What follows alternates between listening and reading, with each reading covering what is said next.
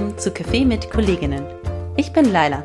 Nachdem die Museen wieder geöffnet haben, frage ich mich, wie läuft das Museum mit der neuen Normalität? Heute spreche ich mit Michael Danz.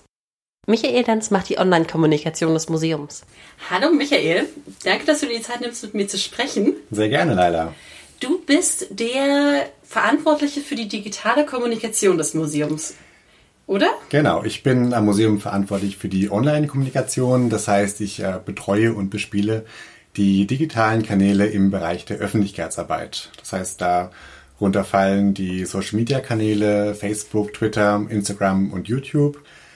Darunter fällt auch ein monatlicher E-Mail-Newsletter und die beiden Monitore im Foyer, über die man sich über die aktuellen Veranstaltungen und Termine äh, erkundigen kann. Und darunter fällt natürlich auch unsere Website landesmuseum.de, die wir im letzten Jahr gelauncht haben, neu gelauncht haben, die eigentlich als zentrale Anlaufstelle für unser Museum hier im Schloss Karlsruhe, wie auch für die Museen in Baden-Württemberg von Bruchsal bis Staufen dient. Da haben wir noch acht weitere Museen und Archive und da sind alle Informationen eigentlich sehr zentral vertreten. Dann hattest du aber wahrscheinlich während der Schließung des Museums besonders viel zu tun.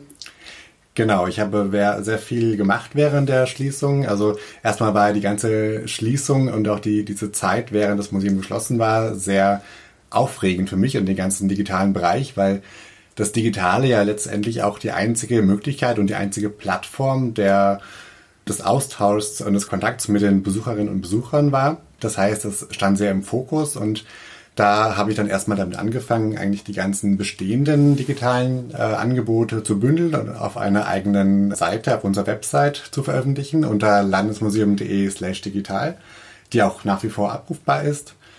Und habe dann eine Videoreihe produziert und da etwa 30 Videos gefilmt und geschnitten und die dann eben auch auf diese Seite zur Verfügung gestellt und über die sozialen Kanäle ähm, gestreut Dazu kam eben auch dein Podcast, Kaffee mit Kolleginnen. Genau. Den ich dann eben auch äh, auf der Seite ähm, eingebunden habe und über Social Media geteilt habe. Ja, also man kann schon sagen, es war eine sehr aufregende Zeit. Es ist viel passiert. Wir waren, glaube ich, sehr präsent während unserer Schließzeit. War für mich dann aber auch, wie gesagt, sehr, ja, sehr anstrengend. Ich habe eigentlich fast täglich neue Inhalte produziert und diese auch gleich online gestellt. Und ja, mit der Wiedereröffnung war es dann doch so, dass ich einfach wieder ein bisschen mehr strategisch und langfristig denken und arbeiten konnte. Das heißt, ich habe erstmal ähm, viel für die Website machen müssen, also da die ganzen Informationen und die Rahmenbedingungen für die Wiedereröffnung eigentlich kommunizieren müssen. Das hat sich dann auch in der Anfangszeit sehr viel verändert, was da jetzt aktuell gerade für Bestimmungen herrschen. Die Seite landesmuseum.de slash digital besteht weiterhin und soll auch bestehen bleiben. Hier hat dann aber die Schlagzahl doch sehr abgenommen, der Inhalte. Und von daher wurde es dann doch ein bisschen ruhiger. Andererseits haben auch einige meiner Kollegen dann diese Corona-Zeit wirklich genutzt, um neue Formate, neue Inhalte auch für die Website zu entwickeln, die ich jetzt auch nach und nach eigentlich einarbeite. Okay, also wenn man einen direkten Vergleich von vor Corona und nach Corona machen möchte, dann würde man sagen, Michael ist jetzt um einiges Skills reicher. Wahrscheinlich ähm, musstest du vorher noch nie so viel Content in so kurzer Zeit produzieren. Ja, es war schon für mich eine sehr, wie gesagt, spannende und auch sehr lehrreiche Zeit. Ja. Ich hatte sehr viel Spaß bei dem ganzen, ähm, bei der Produktion der Videos und bei der Erstellung dieser digitalen Inhalte, aber es war, wie gesagt, auch sehr anstrengend und mhm. letztendlich auch kräftezehrend. Das heißt, für einen kurzen Zeitraum war das sehr gut möglich, aber jetzt bin ich auch sehr froh, dass es wieder ein bisschen ruhiger und wie gesagt langfristiger geworden ist. Ja. Gibt es Teile dieser neuen Normalität, die du in deinem privaten Alltag schätzt? Ja, diese neue Normalität, wenn man es denn so nennen mag, ist ja eigentlich noch eine sehr trügerische. Es ist ja alles noch im Wandel begriffen momentan. Ich denke mal, oder ich bin sehr gespannt, wie es weitergeht und welche Aspekte aus dieser Zeit wirklich jetzt auch in den Alltag und in die, in die Normalität einkehren werden. Ich persönlich bin ein sehr großer Fan von der Möglichkeit des Homeoffice, was eigentlich jetzt nicht privat ist, aber natürlich beruflich was dann aber auch wieder mehr Spielraum im Privaten lässt, weil man hat einfach mehr Zeit, man muss jetzt nicht äh, anreisen, man hat einfach gewinnt ein bisschen an Zeit und ja, das Homeoffice hat mir einfach die Möglichkeit gegeben, viele meiner Aufgaben die ich im Museum mache. Also gerade in der Zeit jetzt ähm, Videos schneiden, Texte schreiben, Website bearbeiten, mit etwas mehr Ruhe und Konzentration zu erledigen, was mir einfach sehr entgegengekommen ist.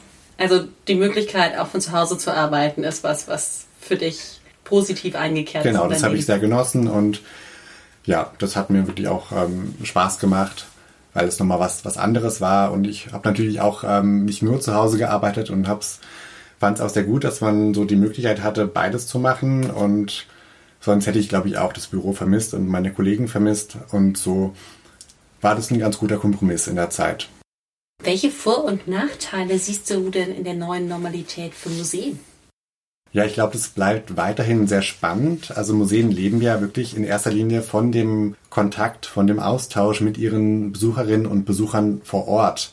Und da gilt es jetzt einfach, neue Konzepte zu entwickeln und auch zu erproben, wie das bei uns ja auch bereits der Fall ist, die einfach ein Stück weit flexibel und agil sind, die man eben auch an neue Rahmenbedingungen, an neue gesetzliche Vorgaben anpassen kann, damit man einfach einen ja, möglichst unbeschwerten Museumsbesuch ermöglichen kann.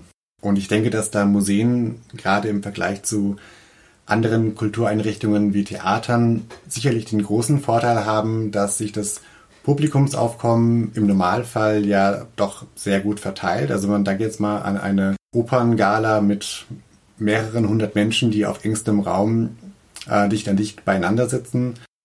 Und dazu im Vergleich dann äh, der Museumsbesuch, wo sich dann über einen ganzen Tag verteilt eigentlich die Menschen sehr gut im, in den Museumsräumen verteilen können und da einfach sehr viel besser die Abstandsregeln einhalten können. Und auch für den ja, digitalen Bereich wird es sicherlich ähm, spannend bleiben. Also ich bin sehr dafür, dass sich die Museen weiterhin auch digital öffnen, in den digitalen Raum weiter ihre Angebote anpassen.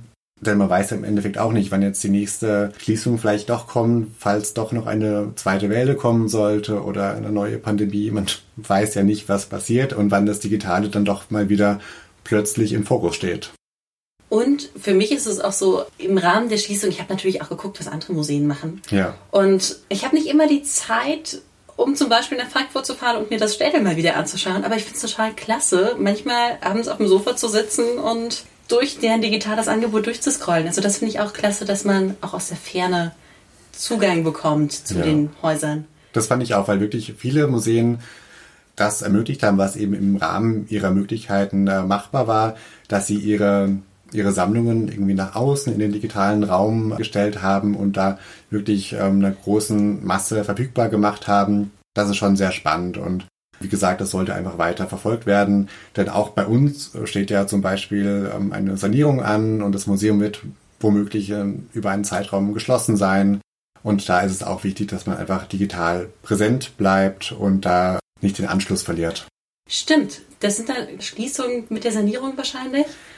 Ja, so genau weiß ich nicht, wie da jetzt die Planungen oder der derzeitige Stand ist, aber da wird sicherlich eine Zeit das Museum nicht zugänglich sein und da muss man einfach ja eben digital weiter ausbauen. Ja, okay.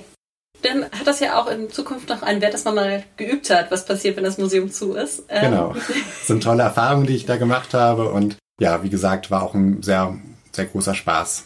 Super. Dabei. Vielen Dank für das Gespräch. Michael. Ja, sehr gerne. Ich wünsche dir noch einen wundervollen Tag. Danke, dir auch, Leila. Und bis hoffentlich bald. Ja, bis bald. Tschüss. Tschüss. Danke fürs Zuhören. Nächste Woche frage ich weiter nach dem Museumsleben in der neuen Normalität. Wir freuen uns, wenn ihr uns besucht. Digital unter landesmuseum.de slash digital oder analog im Karlsruher Schloss.